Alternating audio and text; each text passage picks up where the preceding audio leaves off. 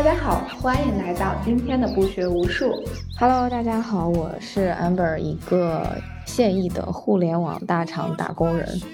呃，Hello，大家好，我是萝卜，呃，目前在美国留学，作为一名研究生，在距离纽约五百公里的水城大学。我是上一次想问大家有没有一些比较神奇的经历，然后就是了解到了，就是我们的 Amber 和萝卜那个经历，就是仅仅两句话就勾起我无限的好奇心，所以就想让大家过来展开讲讲，就是分享故事的来龙去脉。那我们要不 Amber 先来说。据我所知，这个故事还挺曲折的。我跟大家分享一段我之前去以色列的时候玩的一段经历吧。呃，我是一八年夏天，然后呃走了一个国家留学基金委的项目，然后去以色列交换了一段时间，然后周末的时候就会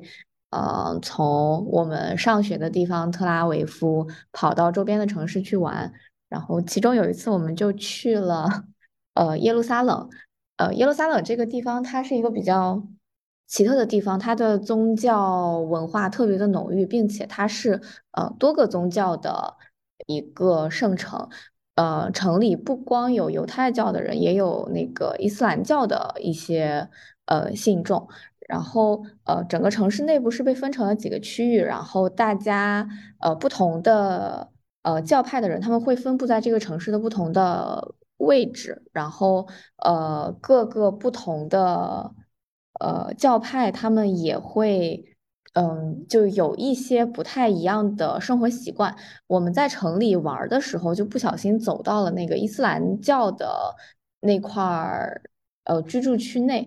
呃，当时已经是临近傍晚的时候了，然后我们在找那个走出耶路撒冷城的那个路，然后就走着走着，发现前面有一群人在那个地方打架，拿着那个凳子和板凳就在那个地方互殴，然后声音非常非常大，然后有的人已经被打到地下了，然后他们在那个地方就是拳脚相加，外加一些器械，就把我们吓吓住了，然后那条路就明显的不能往城外走了，然后我们就在那个地方呆住了，一群人大概有。呃，五六个人吧，我们从那个地方就开始往回狂奔，希望找一条其他的能够出城的路。呃，我们要出的那个门里，呃，本本来那条路是应该我们出城路上遇到的，应该是最近的一条路，但是由于那个路被封掉了，所以我们就只能在那个城里面绕圈去找其他的出口，然后就走到了。另外一个不知道是哪个门那里，最后可能多绕了有一个小时的路，才走出了小小的城门里面的范围。然后，呃，除此之外，还有一个非常 惊心动魄的事情是，我们去。我我们从以色列坐公交车去巴勒斯坦去看一些以前的宗教遗迹，就比如那个什么圣母出生的地方，还是耶稣出生的地方。然后，呃，在去的路上，我们并没有感，就是有明确的感知说，哦，我是从一个国家到了另外一个国家，或者说从一个地区到了另外一个地区，只是坐着公交车很顺利的就从呃耶路撒冷那块地方，然后到了巴勒斯坦里面。然后玩了一天，准备回去的时候才发现，好像就是这是两个不同的国家，过关会有一些麻烦。呃，因为大家也都知道，以色列跟耶路撒冷有一些呃地缘上面的政治的纠纷吧。然后呃，我们在耶路撒冷找回以色列的地方路的时候，其实已经到了晚上，马上要关闭那个关口的时间了，大概是在。呃，下午五点多，然后快要下班的，呃，就是那个关口快要下班的时候，我们就一路狂奔去找那个下，呃，从巴勒斯坦回以色列的关口。呃，找到那个关口之后，跟我们同行的小伙伴还有一个人，他甚至没有带自己的护照，就是他没有办法证明自己是哪里人。我们就很担心会在这个关口被卡下来，不让我们回以色列。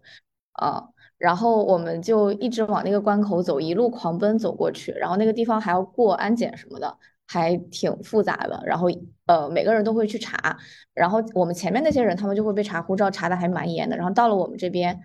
包括还有小伙伴不是没有带护照嘛，我们就比较紧张。结果走到了那个关口的时候，他们一看我们的脸，就是不太像呃那那边的人的长相，就看起来就。跟巴勒斯坦和以色列没有什么关系，然后就直接把我们放过去了。然后我们就从巴勒斯坦回到了以色列，然后赶上了最后一班从呃那个边境回到那个耶路撒冷城区的票，然后顺利的 回到了我们住的地方。哦，那真的还蛮神奇的。嗯，罗波呢？罗波好像是遭遇到了一个非常严重的，就是抢劫。提到这个，我倒是觉得欧洲那边确实还蛮危险的，就是你会在白天遇到抢劫。嗯，先从抢劫这个点开始入手的话，其实严格来讲，和中国的一个犯罪率的整体比较而言的话，我认为几乎欧洲或者说美国这一块基本上就。相差率是真的太大了，就是跟国内这个犯罪率相比的话，国内这个犯罪率，我觉得已经怎么说呢，相当的，对于我们个人的生活来讲，就相当的安逸了。我们基本上不用担心说白天会被抢劫，晚上会被尾随这种事情。但是在这种事情在国外是十分的稀松平常的，啊，这倒不是说有多危险，但是但是它这个犯罪率就事实就摆在那边的。我们可以就是说可能在这边留学一年，可能说也不会遭遇到一两一到两起的抢劫案，但是我们的一个。呃，criminal map 就相当于我们这种犯罪率的地图，周边会显示的一些 alert，一些警报指标，都是每天都会在发生，不断的浮动的。这个就是无论我是在美国还是在欧洲那一块，都能感整体感受到的。然后我要讲的故事呢，呃，讲回来的话呢，是我第一次出境啊，是我在这个时间稍微有点久远，是我在高一的暑假，也就是差不多高二的时候，那个时间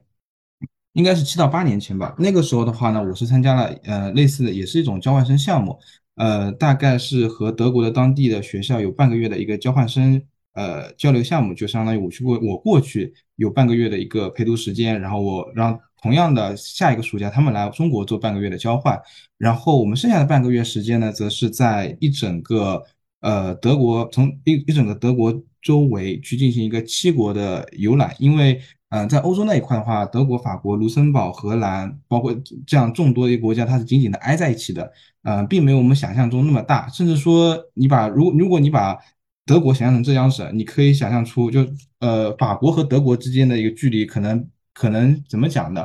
从上海到杭州的路程大概一半，大概就这么一点距离，相当于就是可以十分便捷的到达。相当于再再说的形象一点的话呢，嗯，从德国边境这一帮。群众的话，他们基本上周末的一个假期安排都可以直接安排在法国，只要有一个大概一个小时到两个小时的一个车程，直接就相当于从耶路撒冷撒耶路撒冷到呃巴勒斯坦这样的一个距离，就十分的近。所以我这样的一个故事呢，是发生在当时我们结结束了两个月呃结束了半个月的一个交换之后，进行了半个月的一个游玩嘛。当时的话呢，我们从德国边境开始出发，第一站就是法国。我们那个时候其实严格来讲，并没有说体会到啊，当时犯罪率有多么的严重。毕竟在德国的话，整体的一个群众啊，我不说肤色啊，整体的一个群众的素质都是比较高的。但是到法国边境，呃，到或者说到德国边境这一块就不对了。呃，法国这边的犯罪率大概是德当时在德国是是德国的呃两到三倍。甚至说，法国政府为了去掩饰自己的一个犯罪率的现象，他会特地在周末或者是在假期这一段时间，对于边境整体的一个开放，会表现出一个非常积极的态度，以降低它本地的一个犯罪率，相当于导流到别别的国家嘛。然后我们当时直接在德国边境，嗯，开大嗯大巴出发之后不久，就周边已经开始出现类似这种小黑哥。我们就是开玩笑叫小哥，但其实小黑哥就是很明显的一种法国呃犯罪分子的一种普遍的打嗯打扮。因为法国这一块的话，它道路当时通还是蛮便利的。然后呢，它的摩托车道和公交车道，包括整体的一个公路车道都是挨在一起的，相当于都相当于统一视作为机动车道。而且它的机动车道是相当于就是可能说双行道。所以以至于我们在大巴在正中央开的时候，右边就可以有大概三到四辆的摩托车一直紧紧的尾随，而且这一部分的小黑哥他们是就专门团队作案的，类似就是说，呃，普通的汽车是根本不会尾随的，要盯紧这些旅游团或者说那种学生交流团的这种大巴，因为这种的话就属于非常比较好下手。其次的话，也不是本地的居民，他们呃作案之后逃之夭夭，也很难去抓得到他们。他们当时尾随的时候，我如果我现在回忆起来的话，我会觉得他当时做法已经相当的成熟了。就是说，我们从边境开始就有陆陆续续三四辆，就是不会，你不会明显感觉到他们的尾随，他们可能是一辆一辆经过，他们可能在一辆辆经过中确认我们我们这个车上整体的学生的身份，然后我们大概是当天晚上到达的呃酒店，在那个时候，我们并没有任何任何的一个迹象表明他们一直在尾随着我们。但是在第二天早上早出发去巴黎卢浮宫的时候，就所有我当时所有经经历的抢劫案就开始了。到巴黎卢浮宫的门口那一块，几乎是没有保安在维护秩序的。严或者严格来讲，呃，这些保安也是对对于小黑哥这种东西睁只眼闭只眼，因为很难去确认这些小黑哥他的行为是合法的还是不合法的。呃，他们抢劫的话会会分为两种情况。我们当时经历的大概是大多数第一种。我先讲第一种，就是我们所经历的，是在卢浮宫下下下车之后，他们会大概派四到五辆的那种摩托车围在周边，然后等我们从卢浮宫呃周围这一些路口陆陆续续出来的时候，他们就开始瞄准我们所在的那辆大巴。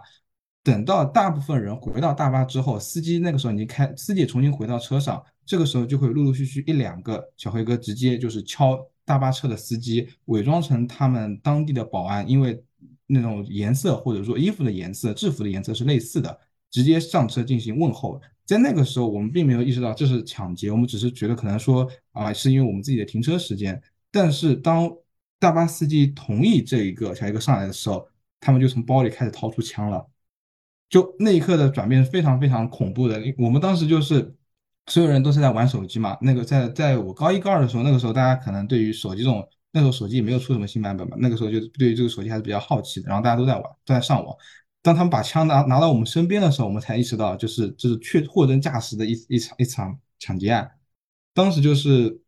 司机是非常非常冷静的，因为他是那种就可能说之前呃边境旅游会会接受比较多的，但对我们这一帮学生和老师来讲，这真的是完完全全的一次新体。他们倒不是要我们的手机，他们要的是现金跟呃相相应的一些财物什么的。而且的话呢，他会有专门的。我当时在窗户旁边，我就看到明显有两到三个小黑哥是在车尾后面盯梢，就是防止有路过的保安什么的过来发现蹊跷。因为正常来讲的话，这这种就好像是呃人家的商人上上车进行地推，或者说一些保安进行巡查。但如果看紧了点的话，他们这种行为就非常的不正常嘛。但当时的情况下，是我们完完全全被大概这一一整个团伙所掌控，所以就是等我们把自己相当于类似于赎金嘛，把交出去之后，他们就迅速的下车，然后瞄准我们后面来了一辆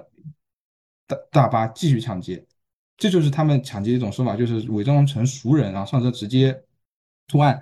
第二种的话呢，则是我们在离开巴巴黎卢浮宫之后所遭遇的第二场抢劫，但是这个的话，我们当时很幸运的躲过了。是我们所在的酒店，他们也是有类似于像小一个这种类似的犯罪团伙会进行盯梢，就是从其实从你从德国到法国这一块路径开始，他们就会全程盯梢，直到你离开你自己所在的酒店，他们才会陆陆续续的离开。而且他们盯所所盯梢的酒店是有一个普遍的特征，就是呃中国人会比较偏多一点，或者说亚洲人会偏多一点，这样也方便他们自己下手作案。因为如果有当地的居民的话，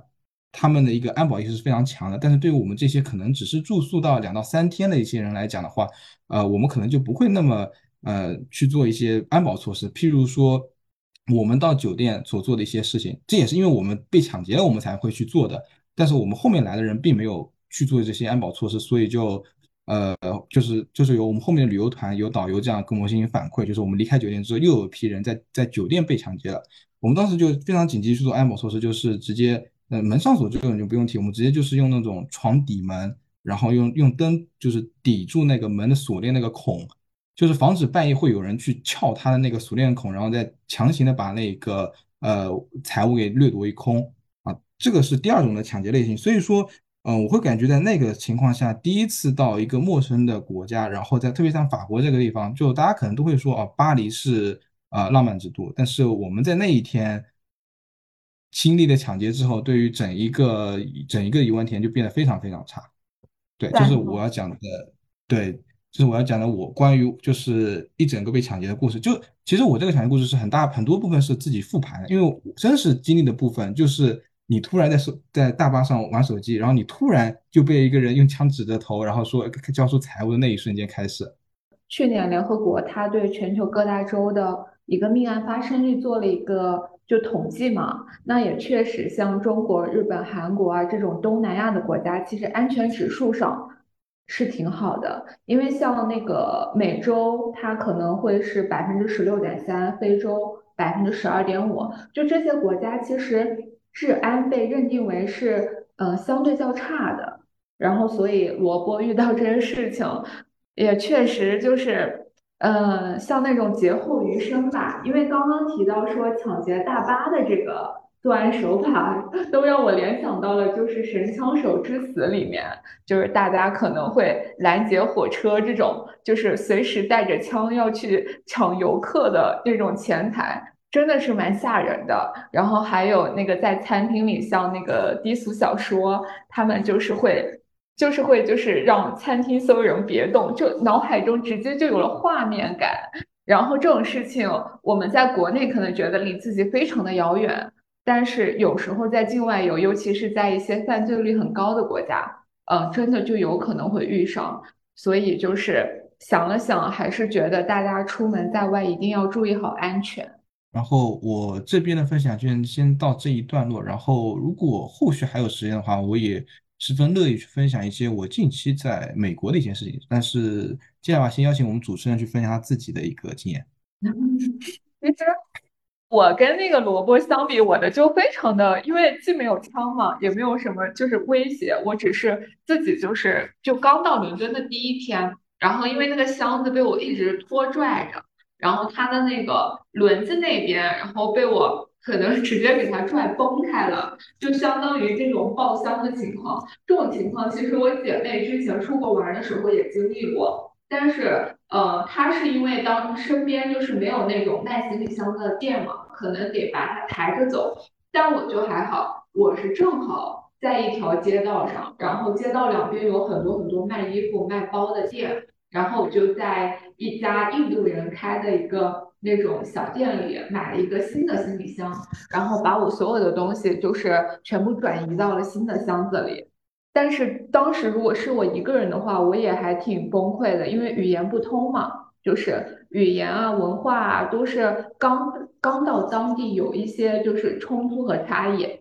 但是因为姐妹陪我一起嘛，就是我还算是比较冷静的处理好了这个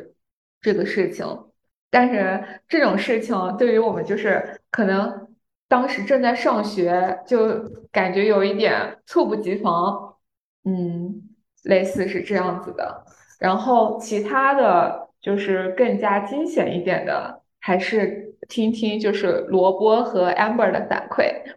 然后，嗯，讲我最近的话呢，嗯，我最近两次的话是第一次是大一的时候是来美国游乐园这边做实习，然后的话相当于，呃，当时在加利福尼亚那个的游乐园里面玩嘛，也不能说玩，做做那个餐厅的一个实习生，然后每个周末都会有安排去各个地方旅游的一个机会。然后我最现在这一次的话是来正式来美国这边留学。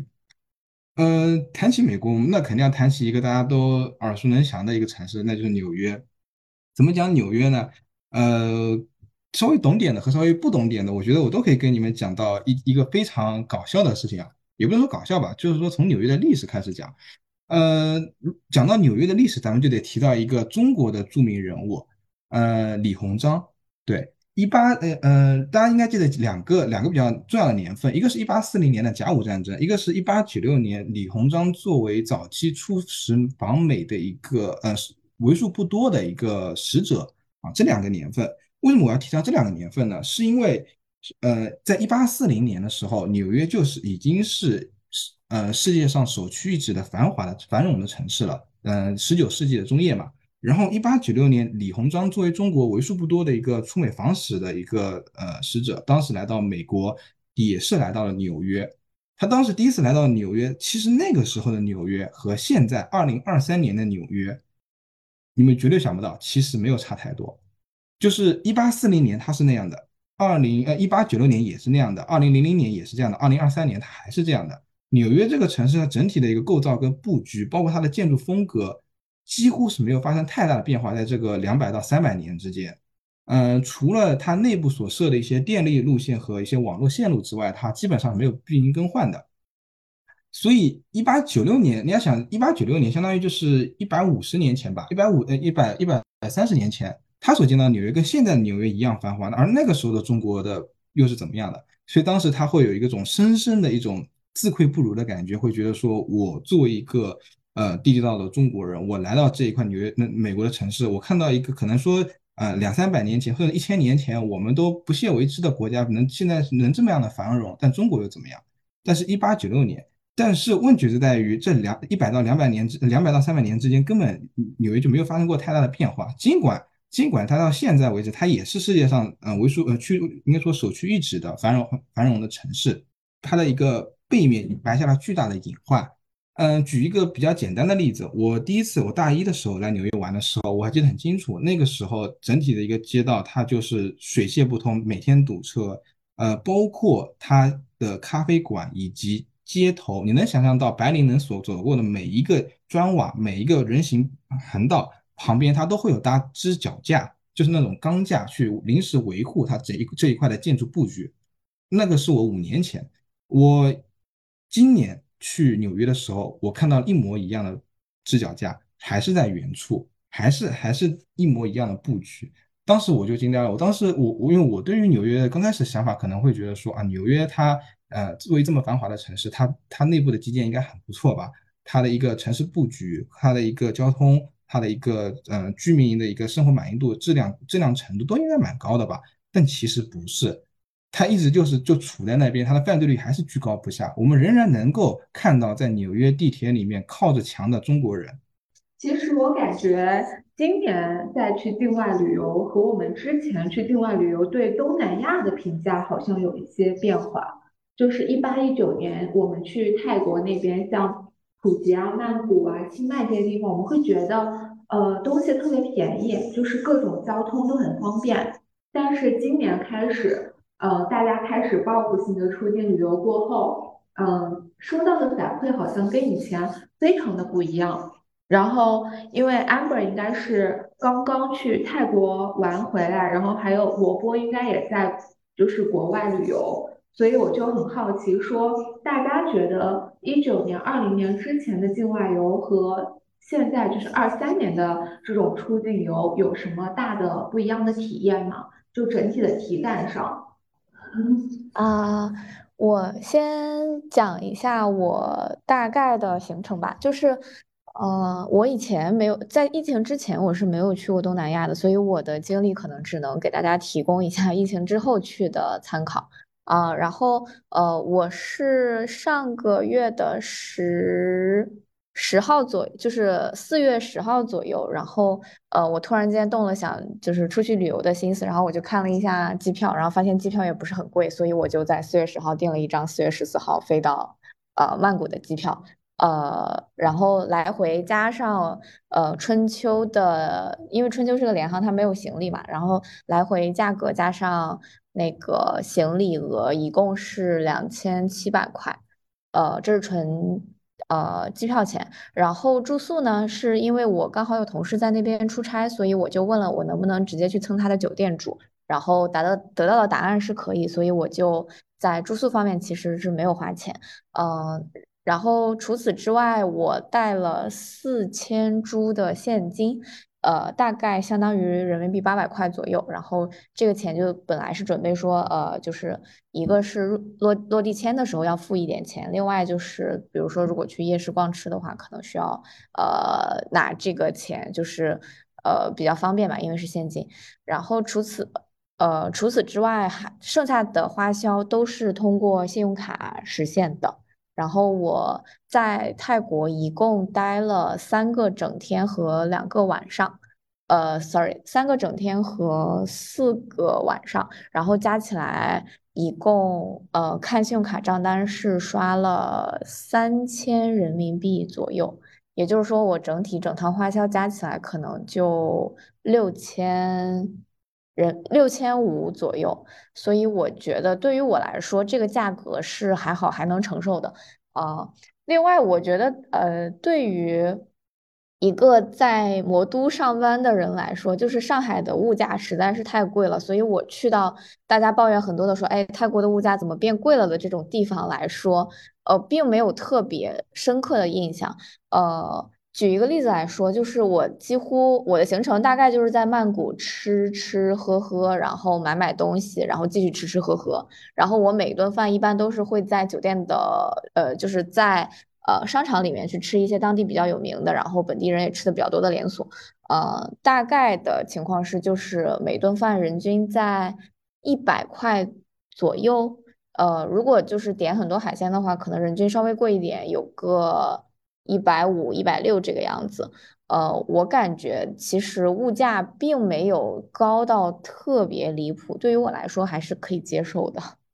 嗯，对于物价这一块的话，我还是从物价开始讲起吧。嗯，我觉得其实美国整体的物价还是有在上升的。呃，但是如果说你要觉得说近三年来的话，我只能说近三年它上涨的趋势比近六年来的趋势会更加大一点。简而言之，就是说。可能在疫情前的话，整体的物价趋势还是比较稳定的。但是这疫情三年的话，不仅对中国经济有影响，美国这一块也是，它直接对于我们的旅游的一个成本价的影响，还是集集中影响在住宿方面啊。对于我们日常的出行和一个嗯餐饮方面，它倒是没有太大的一个影响，该多少钱就多少钱，跟国内也差不多啊，就是单位不一样。对美国这边就是比较经典的单位不同，价价格价格差不多是一致的。然后呢，它的一个呃整体的住宿价格的上涨的话，如果说是租房，我们这边的公寓啊，如果我我我不单我不单讲去说去旅游的那单个几天，我讲公寓，它整体租金每年基本上就要上浮百分之十到百分之十五，